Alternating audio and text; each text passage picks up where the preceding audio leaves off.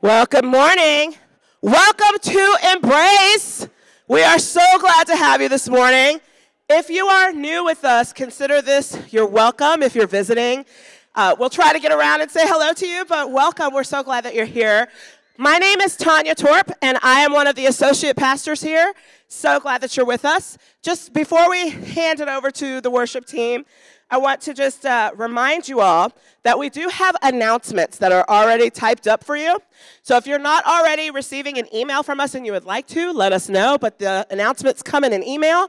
We also have a, uh, a Embrace community page online that always talks about our announcements. So we'd be glad for you to head there. Um, but we do want to get to know you as well. So there are also these little cards in your pew in front of you. If you would fill them out if you're new, just so we can get to know you, or if you also have a prayer request, this morning our amazing, as if I must say so myself, prayer team, the Embrace prayer team, met this morning to pray over each and every one of you, to pray over our church and some individual prayer requests that we had. And it was a beautiful time. We keep your prayers confidential. So if you have a prayer request, there's space for that on the back of this and you can just let us know, and we will be praying for you. Uh, also, if you have a prayer request, you can just email us at um, prayer at embraceyourcity.com. Uh, so, without further ado, I want to hand it over to the worship team that they can lead us into worship this morning. Thank you. If y'all would stand and join me in a call to worship. O Lord, let my soul rise up to meet you. Day rises to meet the sun, glory to the Father, and to the Son, and to the Holy Spirit, as it was in the beginning, is now, and will be forever.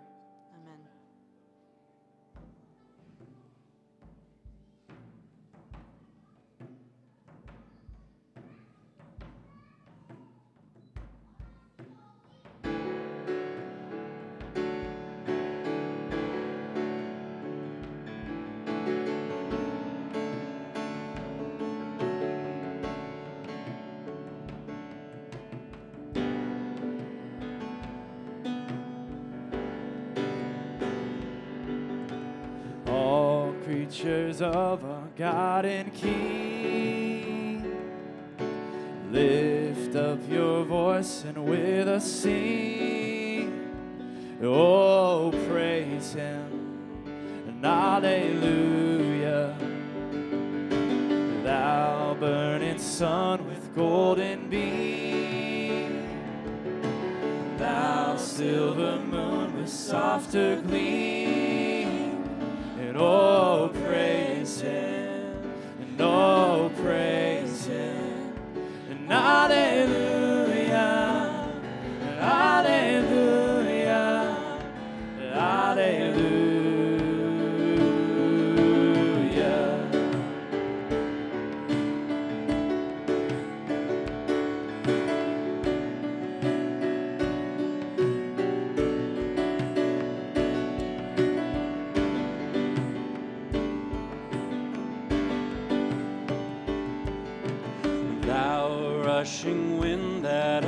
strong, ye clouds that sail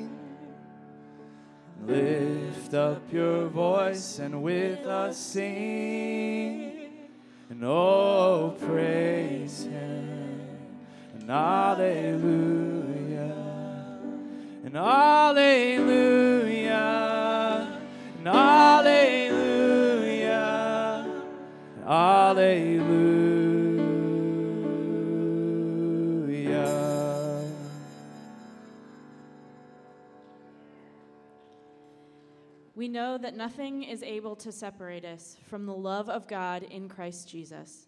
Let us in freedom confess the wrongs we have done. Merciful God, we confess that we have not loved you with our whole heart. We have failed to be an obedient church. We have not done your will. We have not done your will. We have broken your law. We have rebelled against your love. We have not loved our neighbors. And we have not heard the cry of the needy. Forgive us, we pray. Free us for joyful obedience through Jesus Christ our Lord. Amen. Well, we're going to turn it over to our gratitude and lament time now. So feel free to turn to a neighbor, share something about your life if you're comfortable. Um, it can be something, a, a praise you have for the week. It could be something that is just not sitting right with you this week, something that you see that's wrong with the world. But uh, share something with a neighbor. This is a great way for us to grow as a church and, and with one another. And uh, we'll uh, turn it back over to some worship here in a few minutes.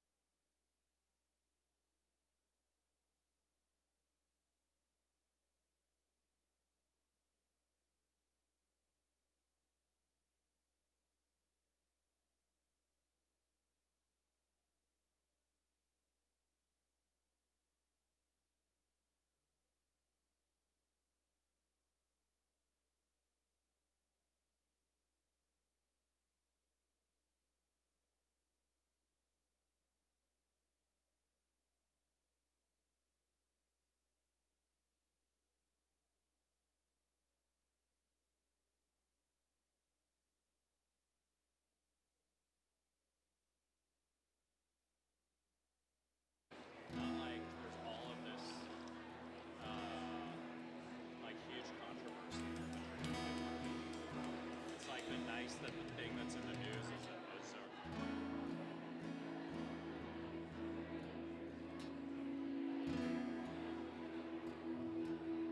I invite you to sing with us. Let's open our hearts and minds to what the Lord has for us this morning. Open the eyes of my heart.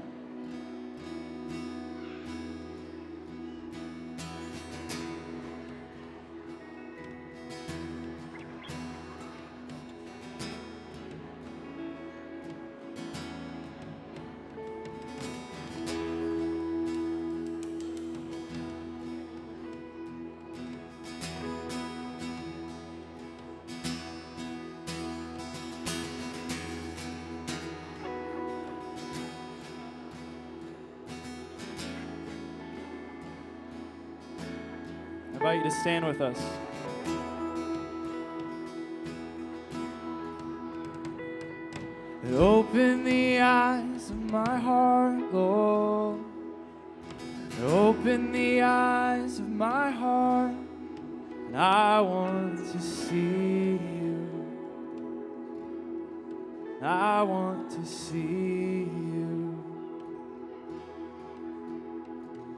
And open the eyes of my heart, Lord. And open the eyes of my heart. I want to see you. I want to see you. And open the eyes of my heart, Lord. Open the eyes of my heart. I want to see you. I want to see you. Open the eyes of my heart, Lord. Open the eyes of my heart. I want to see you. I want to see you.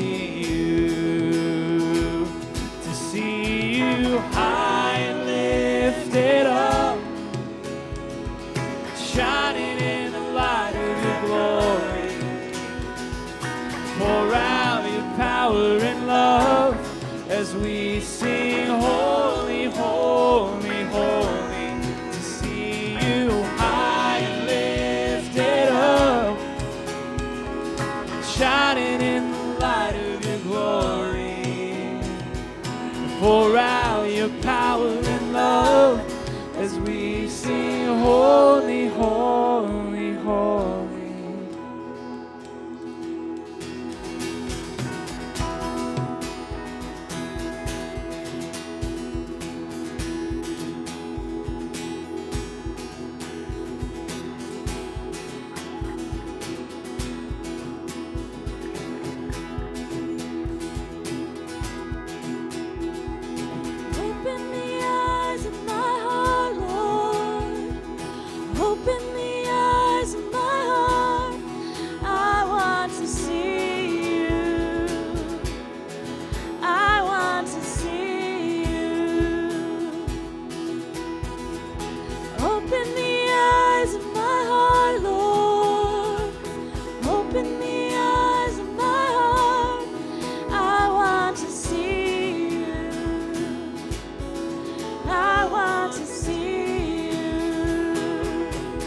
to see you high and lifted up, shining in the light of your glory.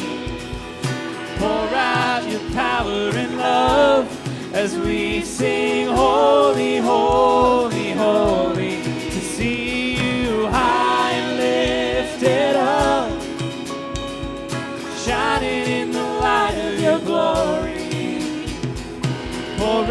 Your power and love as we sing, Holy, Holy,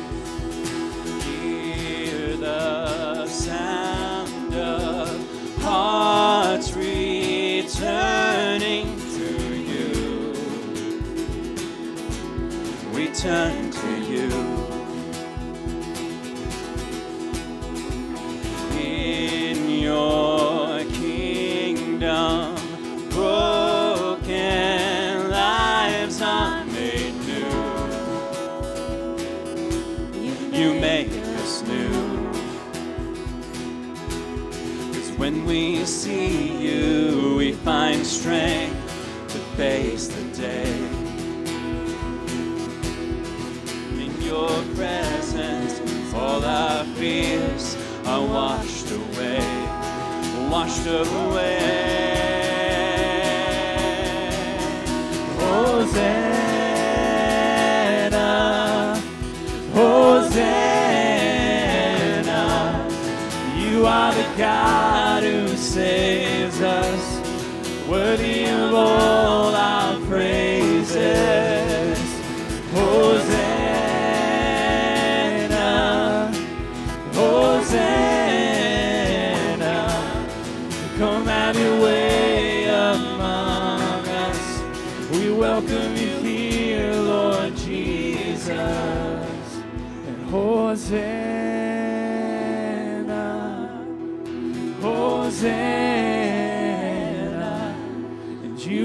God who saves us, worthy of all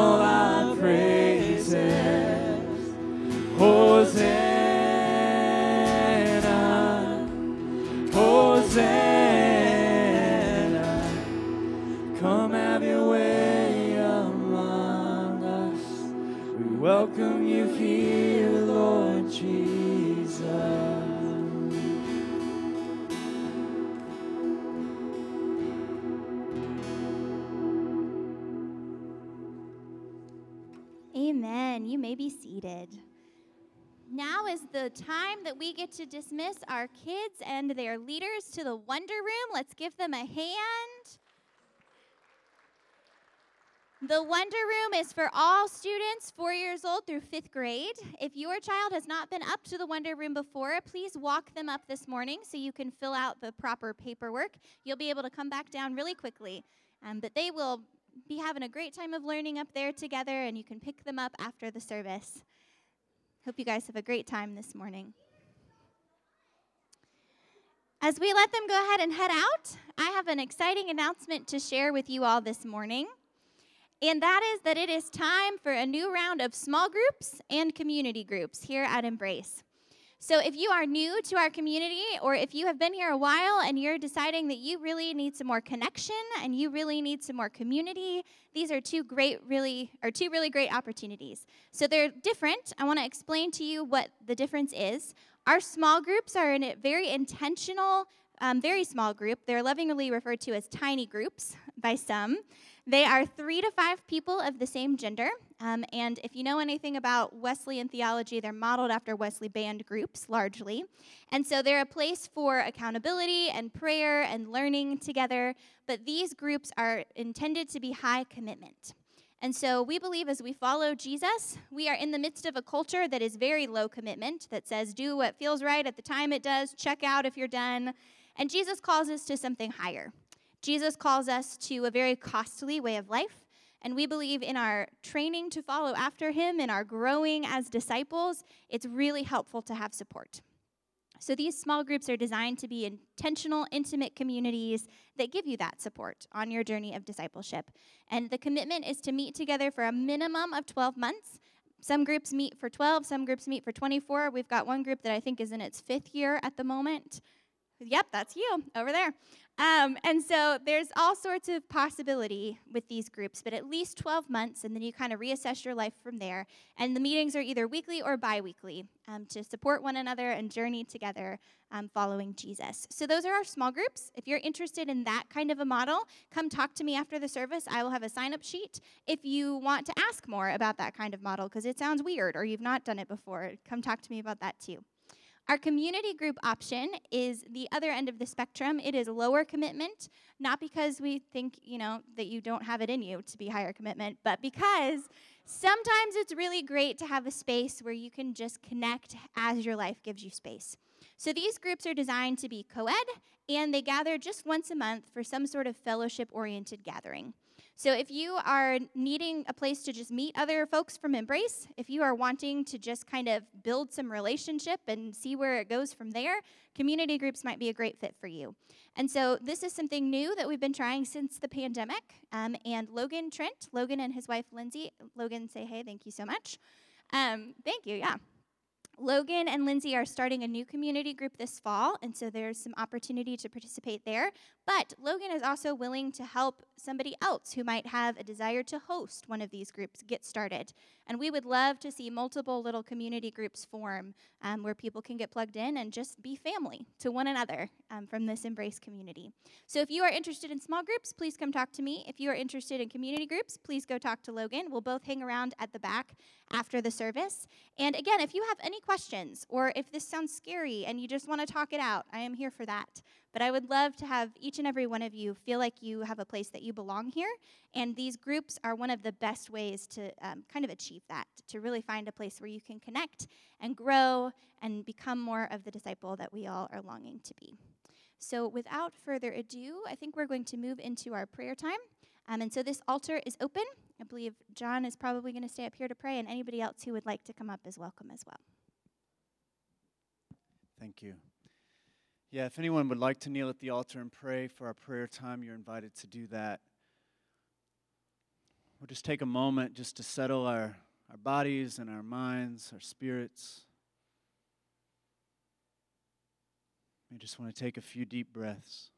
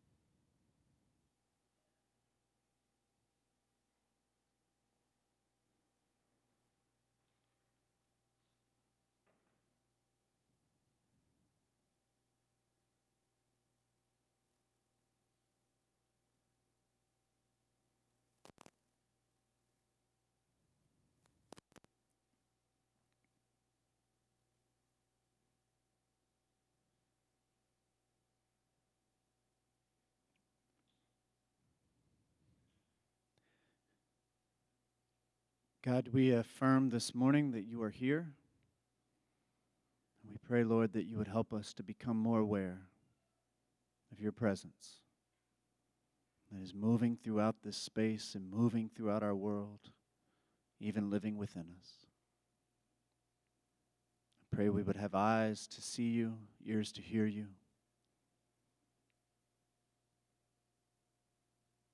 We will be able to perceive and see the good work that you are doing among us.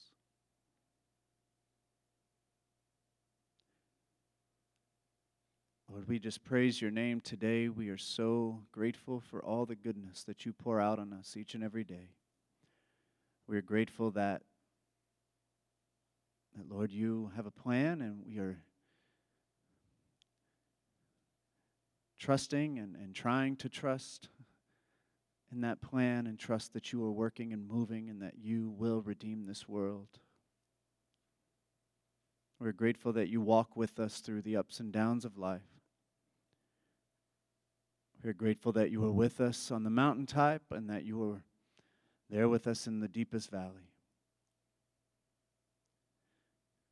God, all of us are, are coming this morning with different experiences and some of us maybe feel like we're on a mountaintop, and some feel like we're in a dark hole. And God, we just thank you that you are with us through all of it. And I pray, Lord, this morning that we would be more aware of your comforting, sustaining, and life giving presence that is with us through it all.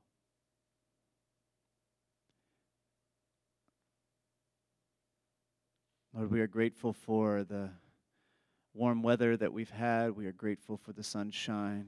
We're grateful for the new life we see starting to rise up around us in our communities, out in the wilderness, for the flowers, for the birds, for all the ways that we are just reminded that you are moving and working. And that even when it seems like everything is dead, new life is rising up.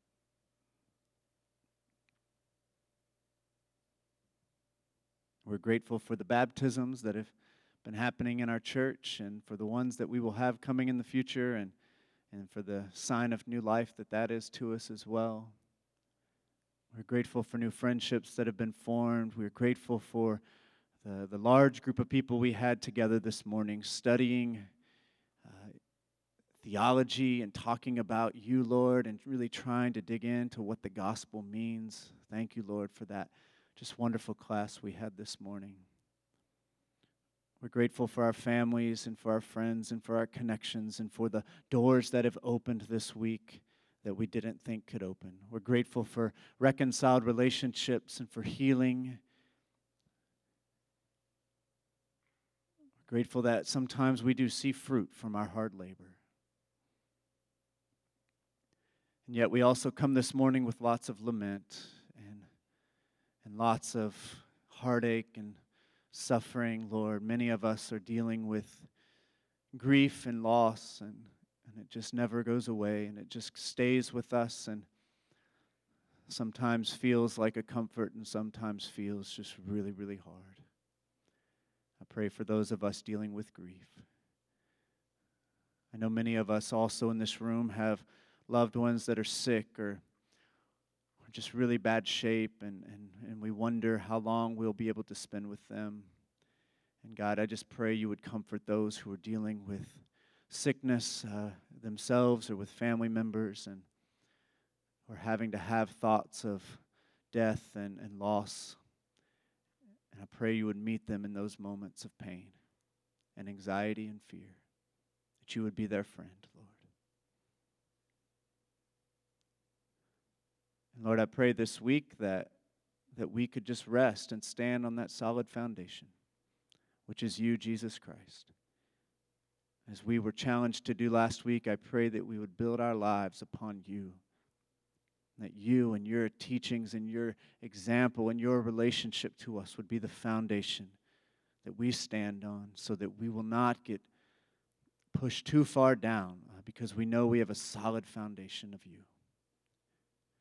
Help us, Lord, to press into you this morning and experience your goodness and your grace. Lord, we need you so much. Now we can join together and pray this prayer that Jesus taught us, his disciples, to pray. Our Father, who art in heaven, hallowed be thy name. Thy kingdom come, thy will be done on earth as it is in heaven.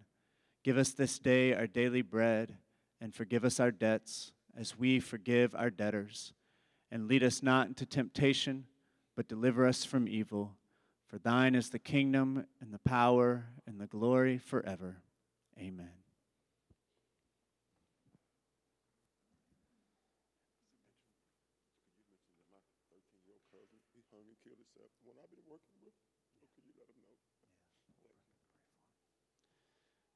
Brother Benjamin just wanted me to let you all know that he just lost his 13 uh, year old cousin. And so he wanted to come in and make sure we prayed for him. And so I'm just going to say a prayer for Benjamin this morning.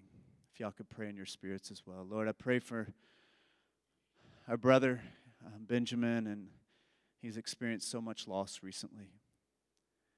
Um, and he's experienced a lot of pain and grief over losing friends and loved ones. And, and I just, we hate that, Lord. We, we lament, we, it makes God, it just makes me so angry, just the pain and the hurt and the hardship that people are going through and the suffering that we are experiencing here in this world. And God, I just pray over Benjamin this morning that you would give him comfort in this time of grief, this time of shock, and just feeling overwhelmed by the weight of losing such a young person in his life. And we pray for this 13 year old's family and just all the people who are grieving this loss now. And we pray that you would be close to them, that you would make your face abundantly clear to them, and they could see you there weeping with them. They could see you there with them in their comfort and in their sorrow, that they would know they're not alone. Meet them in this moment, Lord.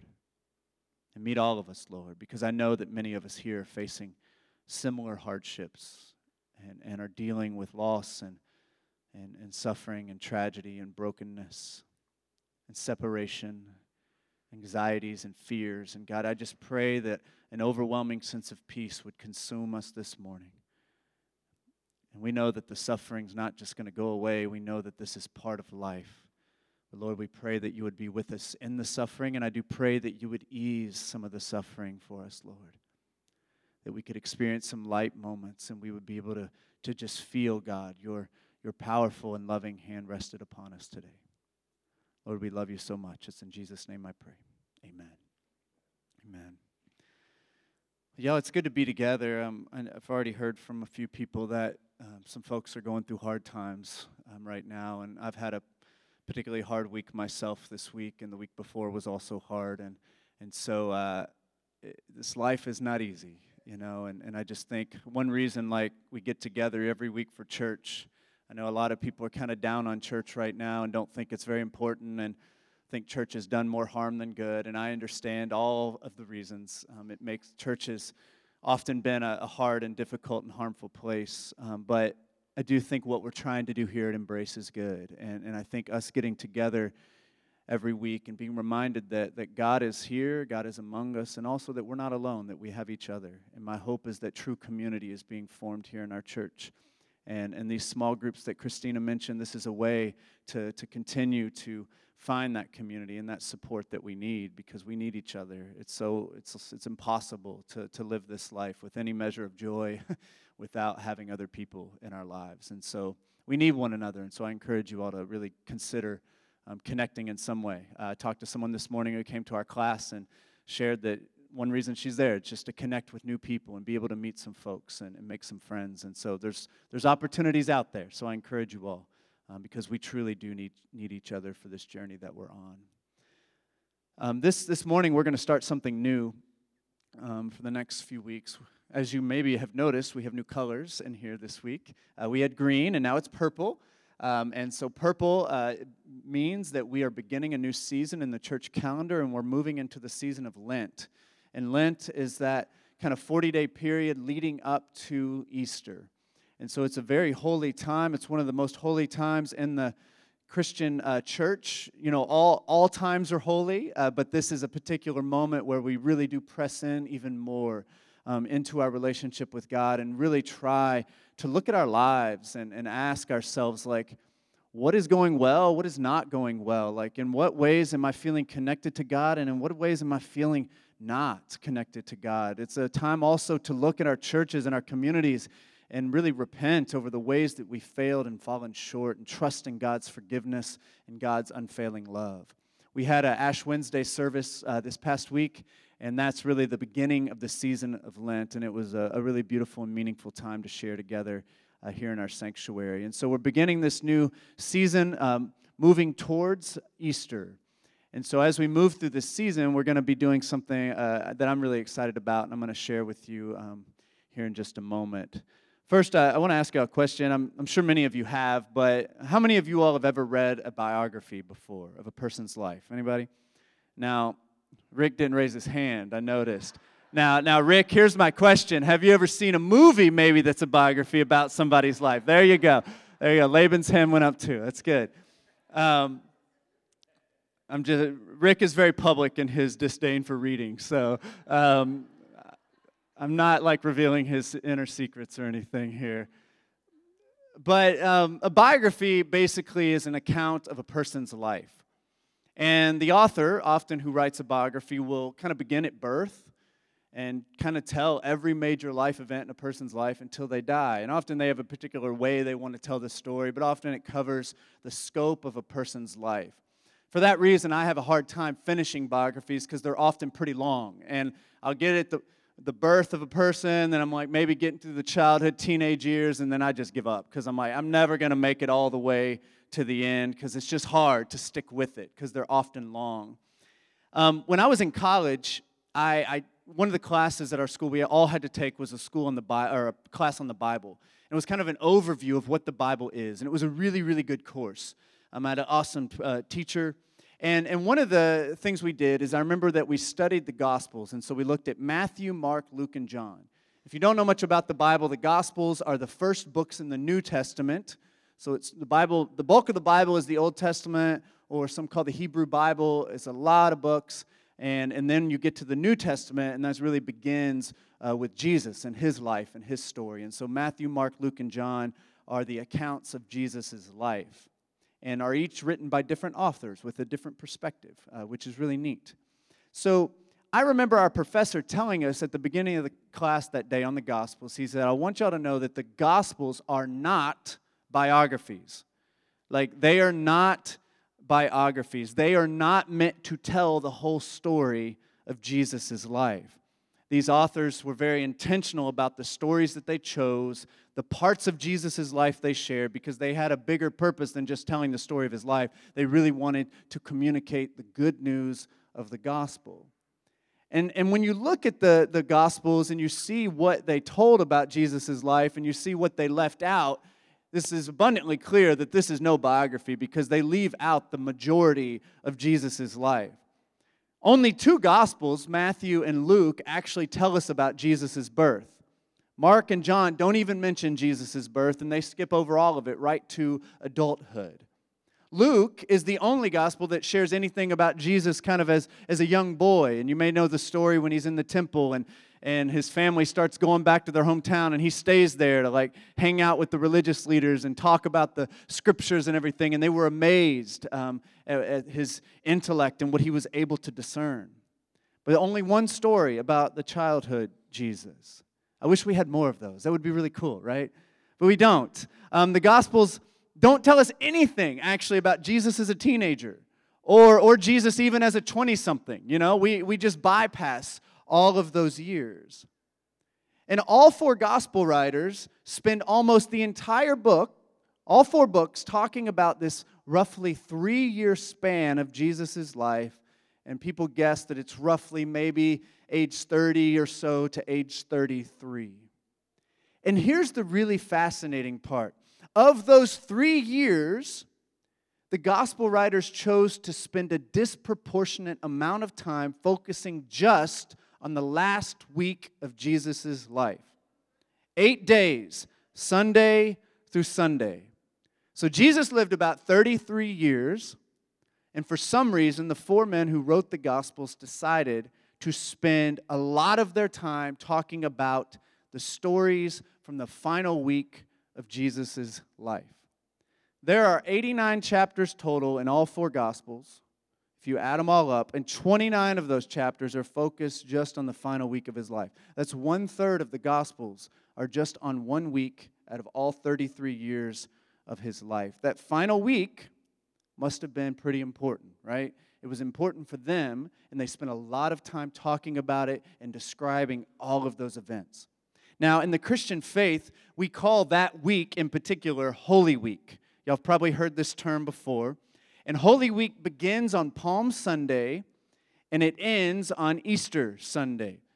And in between those two Sundays, there's some popular kind of Christian holidays. Maundy Thursday is, is a pretty popular holiday. Good Friday, most of us know what Good Friday is. We have Holy Saturday. Holy Week is the most important week in the Christian calendar for Christians, really, all across the globe. This year, Fayette County's spring break is actually during Holy Week, and often my wife and I would take off during spring break and go do something fun. But if you know, pastors don't get to take off Holy Week, so we're doing it another week, right? Because it's that important, right? And I'm like, why can they not schedule this differently, you know? But it's okay because, you know, Holy Week is a big deal. And so, my question is why is this week so important? You know, Jesus lived 33 years, so why did the gospel writers spend so much time talking about his final week of his life? Why do we honor and celebrate and remember and reflect on that week um, every single year in our Christian calendar? Well, I think a, a simple answer could be that, you know, it ends with Jesus' death on the cross and the resurrection which are fundamental, right? They're foundational to our faith. The death and resurrection are foundational to our understanding of God, of ourselves, of our world. We affirm every week when we take communion that Jesus died, that he rose, that he will come again. We believe his death and resurrection made such a significant difference in our lives and also in the world. However, Jesus didn't die until Friday of that week, and the Gospels spent a lot of time talking about what happened on Sunday through Thursday, those days leading up to his death. And what was so important about those days, right? What happened on Sunday and Monday? What about Tuesday and Wednesday and Thursday? You know, we know on Good Friday that Jesus died, but we often don't talk much about what happened that led up to his death and all the things he went through. What happened the day after he died on Saturday, right? We don't often look at that day very closely. We know about Easter on Easter Sunday, but how is Easter Sunday and all that happened there connected to the days that came before? So during Lent, we're going to kind of take our cue from the gospel writers and we're going to spend a disproportionate amount of time this year on Jesus' final week. And so for the next few weeks leading up to Easter, we're only going to look at this final week of Jesus' life. You know, um, And, and we're going to ask questions about it. What was going on during, in Jerusalem during that week? Like, what was it about Jesus and what he did that led to his arrest and his eventual execution at the hands of the state? Why was there so much conflict and drama happening there in Jerusalem that week? Why were the disciples so scared? Why did the religious leaders, why did some of them want, want Jesus to be dealt with in such a violent way? Why, why did Jesus threaten the Roman Empire so much? Just this one man. You know, Christians believe that Jesus is the most important person in all of history. And, and I think a lot of non Christians would probably make that argument as well that Jesus is maybe the most influential person ever to live. And so his final week is perhaps the most important week of his life. And so it makes sense to me that we spend some time focusing on that particular week. So here's how we're going to break it down, just so you know where we're going. And I'll hopefully be able to get you the scriptures ahead of time so you can be reading what we're going to be talking about um, on a Sunday. But we're going to kind of look at it this way. So this week we're doing Sunday, and then each week we're going to look at a particular day um, during that week, and we'll do the same thing on Monday nights as well. And so, unfortunately, I don't have enough Sundays to Easter to do all the days, so we're going to combine Friday and Saturday uh, on the second. So I hope you all will be okay with that. But yes.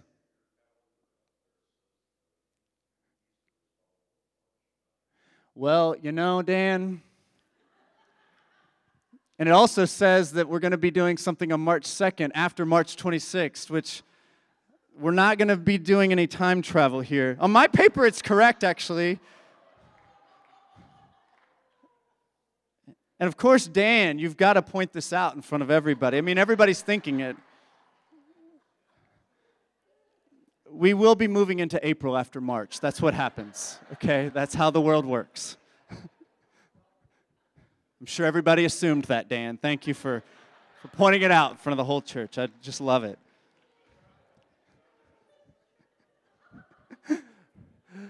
Dan's job is just to, you know, give me a hard time here at church, so it's great. It's all love. It's all love.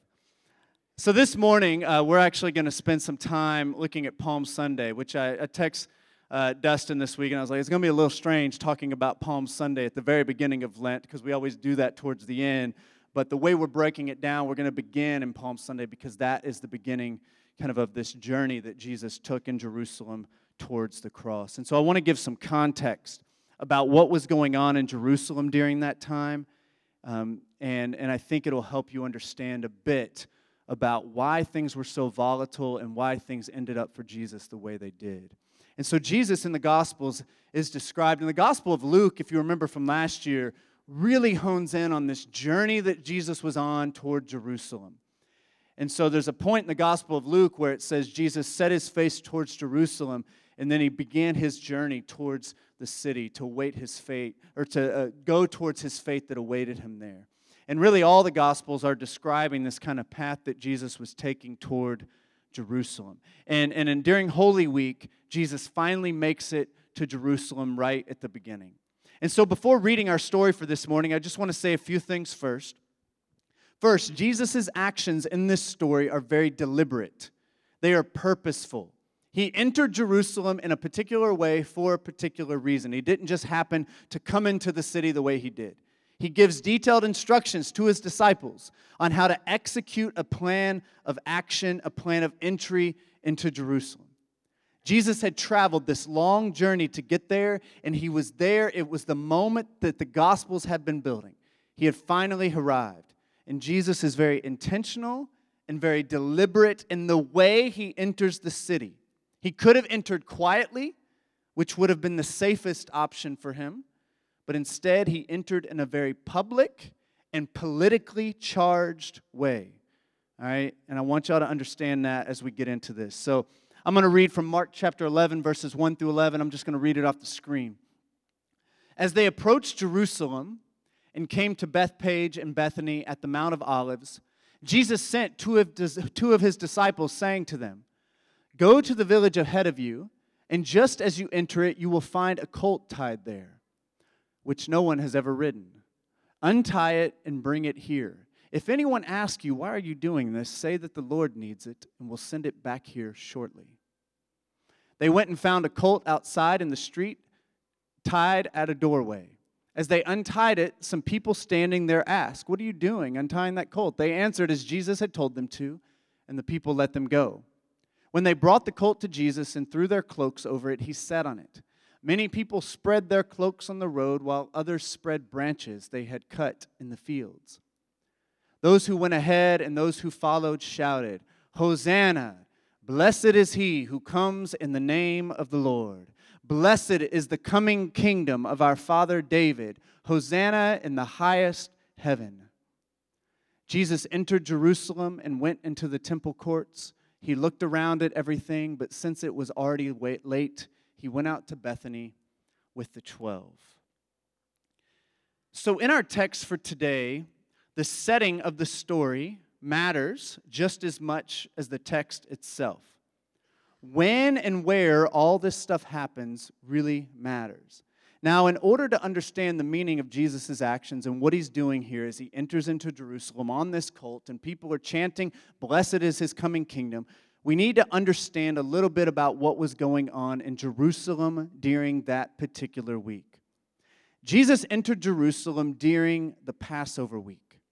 Now, during this time, pilgrims from all over Palestine would be traveling into Jerusalem on pilgrimage because that's what they did during this really important festival. The population of Jerusalem would increase dramatically during that particular week. And so there would be Jewish people all over the city. It would be very crowded, lots of energy, lots of excitement. It was actually also a very volatile week in Jerusalem. There was a lot of stress, there was a lot of unease, there was even some violence that could have likely erupted during that week. So, why would it be so volatile in Jerusalem? Well, do y'all know what the Passover actually celebrates and what it remembers? Passover is a celebration of the Israelites being set free from slavery in Egypt. It is a time to remember and honor that decisive moment from their history when God acted on behalf of the oppressed Israelites and set them free. And so it recalls memories for them of all the Exodus experience, of leaving Egypt, of the parting of the Red Sea, of their time in the wilderness, of the giving of the law, and their eventual settlement in the promised land. And really, these are not just your average stories. These are like what you could call revolutionary stories. These are powerful stories. These are about being set free and liberated from a powerful and oppressive empire. These stories were so powerful that even in America, many, many years after all this, Slaveholders in America would cut these stories out of the enslaved people's Bibles because they did not want them reading stories about freedom and about being set free from slavery because they are powerful stories. The Jews living uh, under Roman occupation in the Roman Empire would certainly resonate with the story of Exodus because, you know, they were living in an oppressive situation. If God had freed them back then, then perhaps God could free them now. So, for just like the slaveholders in America, the Roman Empire was not a fan of the Exodus story and was probably not a fan of the celebration of Passover in Jerusalem. Like I said, the population of Jerusalem would increase dramatically during that week. Pilgrims traveled all over for the celebration. And so, what would happen in Jerusalem is there would be stirrings of uprising and upheaval. There would be stirrings of revolution. There were different pockets of Jews who were fairly radical and some of them very violent, who were trying to find out ways and seek out ways they could overthrow the Roman Empire and kick them out of their land. And so, during Passover, these kinds of thoughts would be prevalent among the people. The Romans had great distrust of large gatherings of like minded people. Empires of today, even our own country in America, has great distrust of gatherings of large, like, large groups of like minded people, right? And so, for example, a few years after these events, the Emperor Trajan wrote this in a letter to Pliny the Younger. When people gather together for a common purpose, whatever name we may give them and whatever function we may assign them, they soon become political groups. So his argument here, the emperor, is that if they have enough time to organize and gather, they may soon turn against you. And so, at all costs, they would probably try to limit people having those moments together to, to organize around a common purpose. During Passover, there would be a heightened level of security in Jerusalem. Armed forces would be stationed all throughout the city to show who was in charge and warn of violent consequences to any kind of upheaval. We've seen in our country over the last few years many protests and, and uprisings, even in America, and often in preparation, the, the military and the police and others will show up and, and have tanks and armor and all these things to show who is in charge and who has the power, right?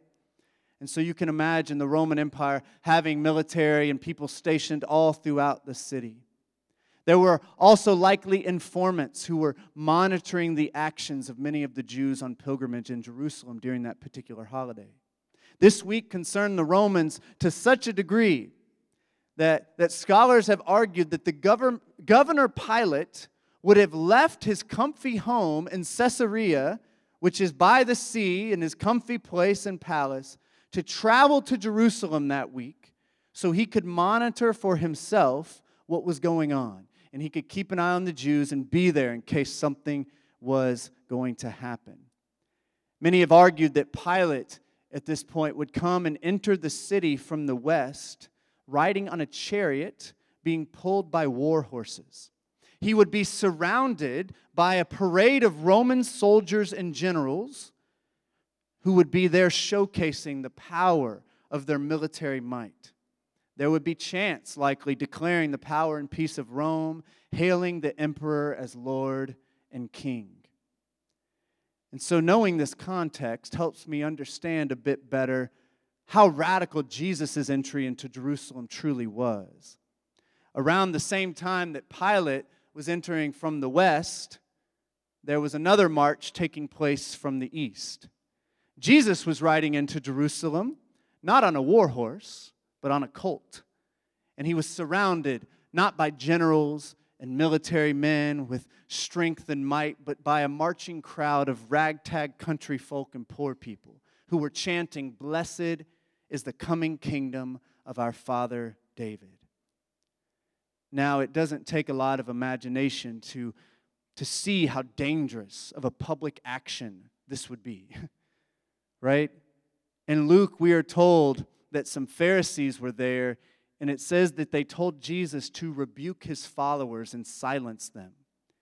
And it makes sense why, because they were probably terrified that if Jesus kept acting this way, it was going to be very dangerous for him and his followers, but also for all the Jews in Jerusalem. Imagine you've got this group of people coming from out in the countryside, and the people in the countryside were distrusted by the people in the city. That's where a lot of the stirrings of revolution were happening. They're all coming in, marching with this man, saying, Blessed is his coming kingdom.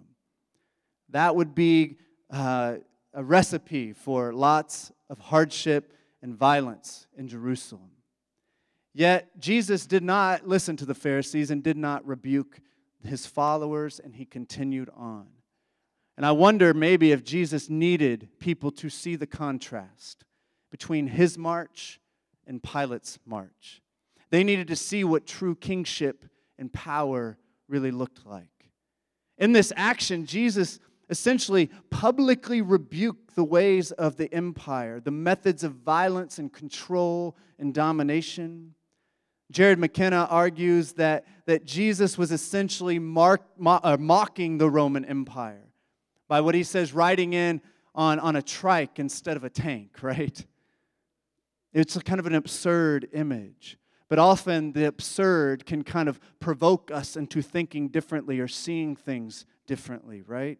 We've talked about the prophetic witness, and in many ways, the prophets would seek to provoke and push and challenge to help us see things differently. That's what artists do for us today. These public demonstrations like this can often jar people into seeing something and maybe, maybe spurring them into a different way of living in this world. They would be wondering, who is this Jesus? Who are all these people with him? What is he up to? Why is he riding on a colt? Why are all these poor country folks hanging out with this man? What is going on? Do you know what the number one thing, if you looked at all of what Jesus taught about, the number one thing Jesus taught about. Do you know what it is? It is the kingdom of God beats out all the others. The second's money, actually, which is related. If Jesus had a campaign slogan, it would be, The kingdom of God has come near. If he was running for office, which I don't think Jesus ever would have, but if he was running for office, Jesus' is slogan, The kingdom of heaven has come near, it is at hand, it is here among us. That's what Jesus stood for, that's what he is about, and that's what he came to show people. For Mark in particular, that we read from today, the kingdom of God, really, this, the kingdom of God coming near, that is the good news of Mark. That is what the gospel is. It's not some of the things that we've talked about and we've learned in church growing up about what the gospel is. For Mark, the gospel of Jesus was that the kingdom of God is near, it is among us, it is here right now. And Jesus called people to believe or to trust in that gospel, trust that the kingdom of God had come near, and then commit themselves to living as a part of that kingdom in the here and now. You know, another way to think of the kingdom of God is, is it's really God's dream. It is God's dream for our world. And, and like we talked about in our class this morning, God's dream for the world is, is shalom. It is all encompassing peace. It is wholeness. It is everybody having enough. It's everything working together in unity for the good of everyone and everything. That's what God's dream is. And this is ultimately what the kingdom of God is. What does God want for us? And Jesus was obsessed with God's dream. He, he was obsessed with it and he gave his life to it. He proclaimed God's dream over and over and over again with his words and the way he lived. And, and, and he really came here to proclaim God's dream of peace and salvation and love, and, and that God really wanted everything to be whole and right and well and good. And Jesus was so committed to God's dream that he suffered greatly because so many people were opposed to God's dream. The last moments of Jesus' life are often uh, called the Passion of the Christ. You've probably heard this before. And for me, I didn't fully understand that because when I've thought of passion, I think of like dedication and commitment. But passion, the word also, it, it can come from a Latin word which means suffering. And so it's really talking about the suffering of Christ. However, I think the way that I think of passion now is this intense desire, this commitment, this dedication is actually very much related to suffering, and they often go hand in hand. Because when you're truly dedicated to a cause or to a people or to something that is right and good and above yourself, then, then you often experience suffering. Because there will be people who will stand against you. Jesus was dedicated to God's dream. He wanted people so bad to experience God's kingdom and live in love and peace with one another. He was so committed and dedicated to the cause of God's dream that many people opposed him and ultimately chose to end his life. Jesus' passion for God's dream led to his passion on the cross. Jesus' final week began with a public rebuke of Caesar's dream, or we could call the Roman dream. Some of the leaders, religious and political, already had been plotting to take Jesus' life up to that point. And the way Jesus entered Jerusalem, and then the way we're going to talk about um, next week of how he entered the temple and turned over the tables, it sealed the deal for them. They're like, this guy has to go because what he has come proclaiming is in direct confrontation to what we stand for and the power and control and domination we want to exert over the people. And Jesus came proclaiming something very different, and that is why they had their desire to kill Jesus grew even stronger. There were two processions into Jerusalem on that day one from the west with power and, and spectacle and weapons and riches and, and all the things that, that we often think are kind of cool, you know, in, in our country today. And then there was another coming from the east with service and humility and solidarity, even poverty, but with great courage. And I think the question we have to reflect on is which procession are we in? Which dream is our dream? Which kingdom do we choose? And I think more often than we like to admit, we Christians are found in Pilate's procession, not in Jesus's. You know, this is a little bit silly, but I think it points to something that is profoundly true about Christians, particularly in America. I remember a few years ago when Kanye West went public that he had become a Christian. And, and, and I remember very well that my whole social media timeline was full of Christians getting so excited that Kanye West had given his life to Jesus and was sharing it with the world. And, and I remember talking to my brother about this, and I'm like, man, what is going on? Why are people getting so excited about this one particular person becoming a Christian? And my brother was like, we were reflecting on it, and he kind of just said, you know, Christians love to be popular, they love to be liked and powerful. Christians can be so obsessed with celebrity and with fame and with attention. You know, today many Christians want our religion to be more prominent in society and are upset that Christianity has lost its place of honor in America. They're upset about this. And, and missionary work, for instance, even can more resemble military conquest in the way that we hope and pray to take entire places for Jesus. And we have this mentality that we're going to move in and we're going to take over, and it's going to be all about Jesus now. Far too many Christians um, are vocal supporters of war, of death penalty, of beating their political opponents by any means necessary. These things resemble, in my mind, more of a, a procession that Pilate might take into the city than the one Jesus did. Even in our day to day lives, we are often in competition with others. We are often seeking to win and exert power over our spouses, over our children, our coworkers, our friends. We often use violent words and actions with one another. And I think we really need to dig deep and we need to ask ourselves what is our dream? What is our vision? Which procession would we be in if we saw both of them, right? Which dream is our dream? Which kingdom do we choose? And do we really want to tap into that passion that Jesus had for God's dream? Because that's going to mean living in a very different way than, than, than we're often indoctrinated and told to live by just living in this world, you know, by all the messages that are given to us constantly through media and through all the things to tell us that this is the right and good way to live. And Jesus is saying, no, this is actually the way to peace. And one thing Jesus did before he went into Jerusalem in one of the other gospels is he lamented over the city. And this is such a profound and heartbreaking story, but Jesus wept over the city of Jerusalem. And he said, if only that they had known what would bring them peace. If only they had known.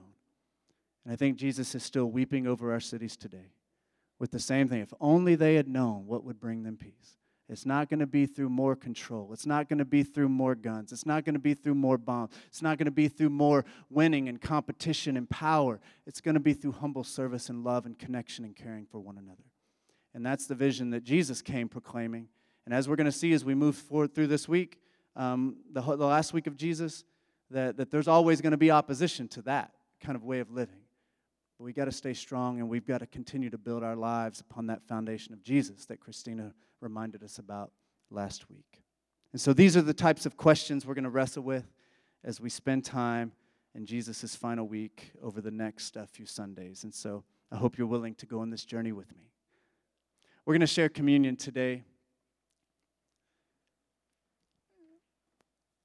And communion is the. Uh, towards the end of that final week of Jesus. And, you know, I always say, you know, if you, you doubt like some of the things that I'm sharing about Jesus' kind of countercultural way of living in this world and how dedicated he was to peace and justice, and then you have to look no further than communion to, to see what Jesus really stood for. Jesus was willing to go all the way to his death in many ways to expose the depravity and the sickness in our world and show that there actually is another way and there's a better way. And it was meant in many ways to jolt us and to jar us into seeing how far gone we have gotten and that we truly do need a Savior to set us free from these wrong ways of thinking and living here in this world.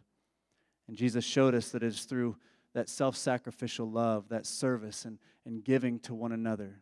Before Jesus was taken off to his um, arrest and his crucifixion, he shared a meal with his disciples. And over and over and over in that meal, Jesus' recurring message was to love one another. He would tell them, Do not be afraid. I'm going to leave you. Things are going to get really bad. Don't be afraid.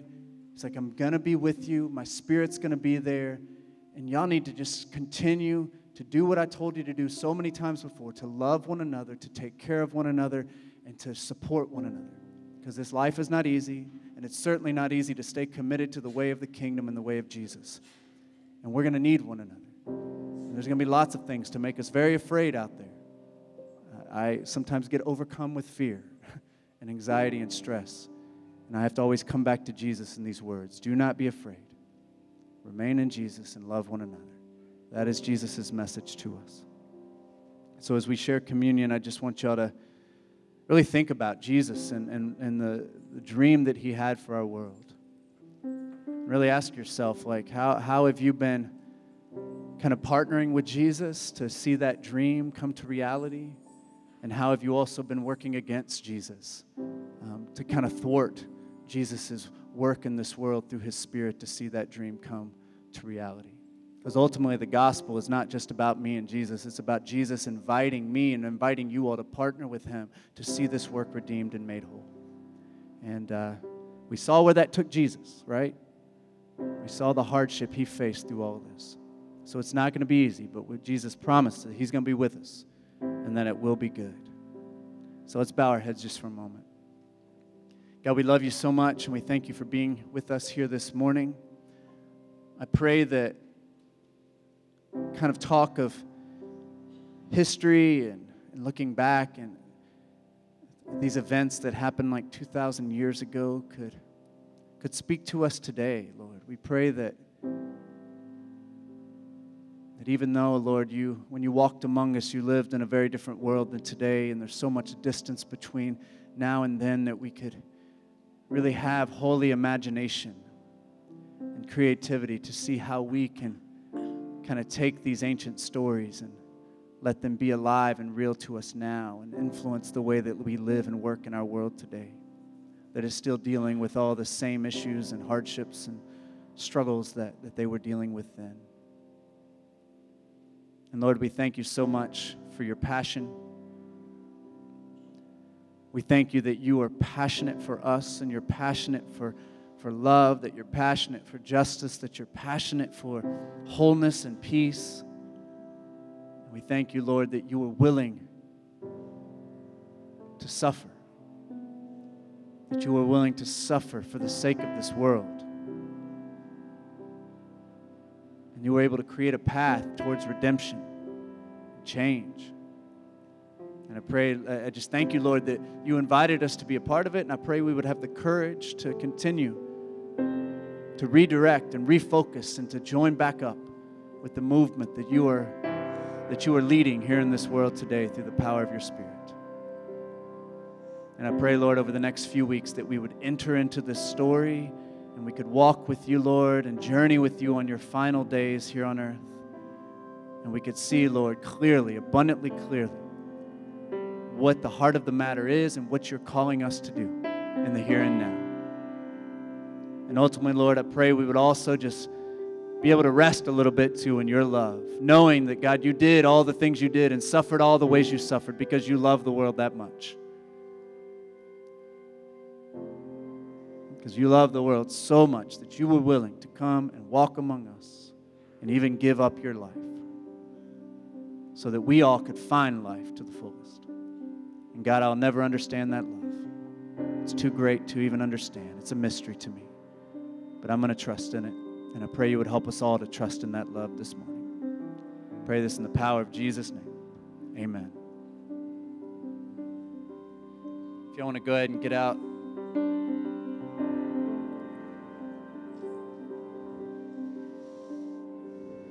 A little cracker, whatever you have at home that you've set aside for this purpose, those online, feel free to go ahead and get that ready.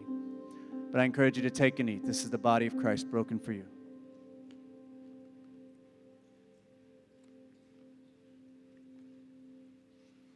I encourage you to take and drink. This is the blood of Christ shed for you for the forgiveness of sins.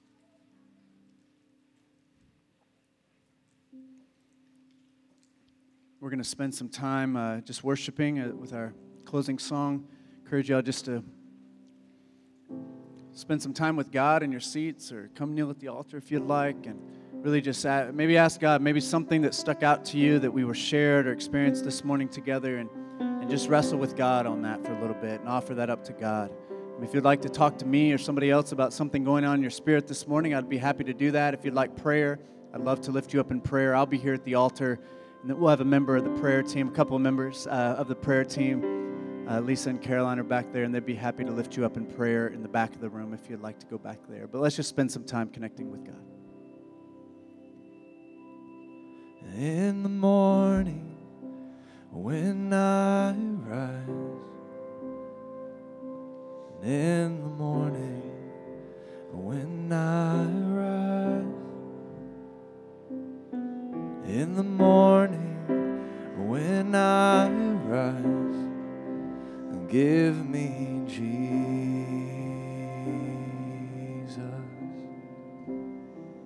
Give me Jesus. Give me Jesus. And you can have all this world. Give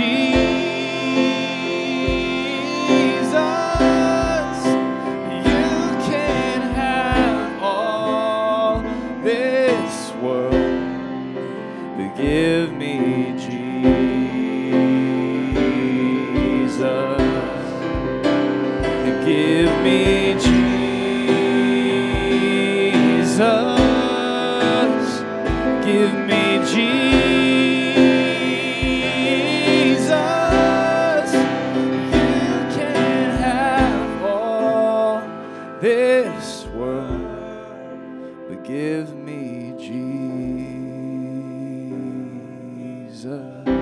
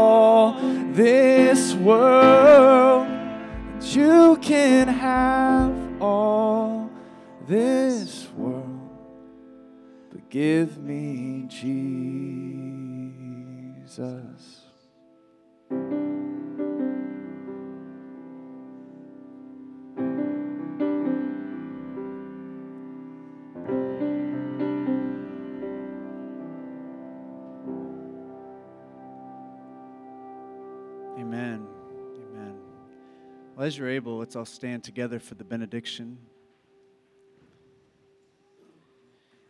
I'll remind you before you leave if you're interested in small groups or community groups, then you can talk to Christina about that, um, or you can talk to Logan. Um, I think he's here this morning somewhere. If not, you can talk to him another time. Um, but uh, reach out to one of them and let them know if you're interested in that.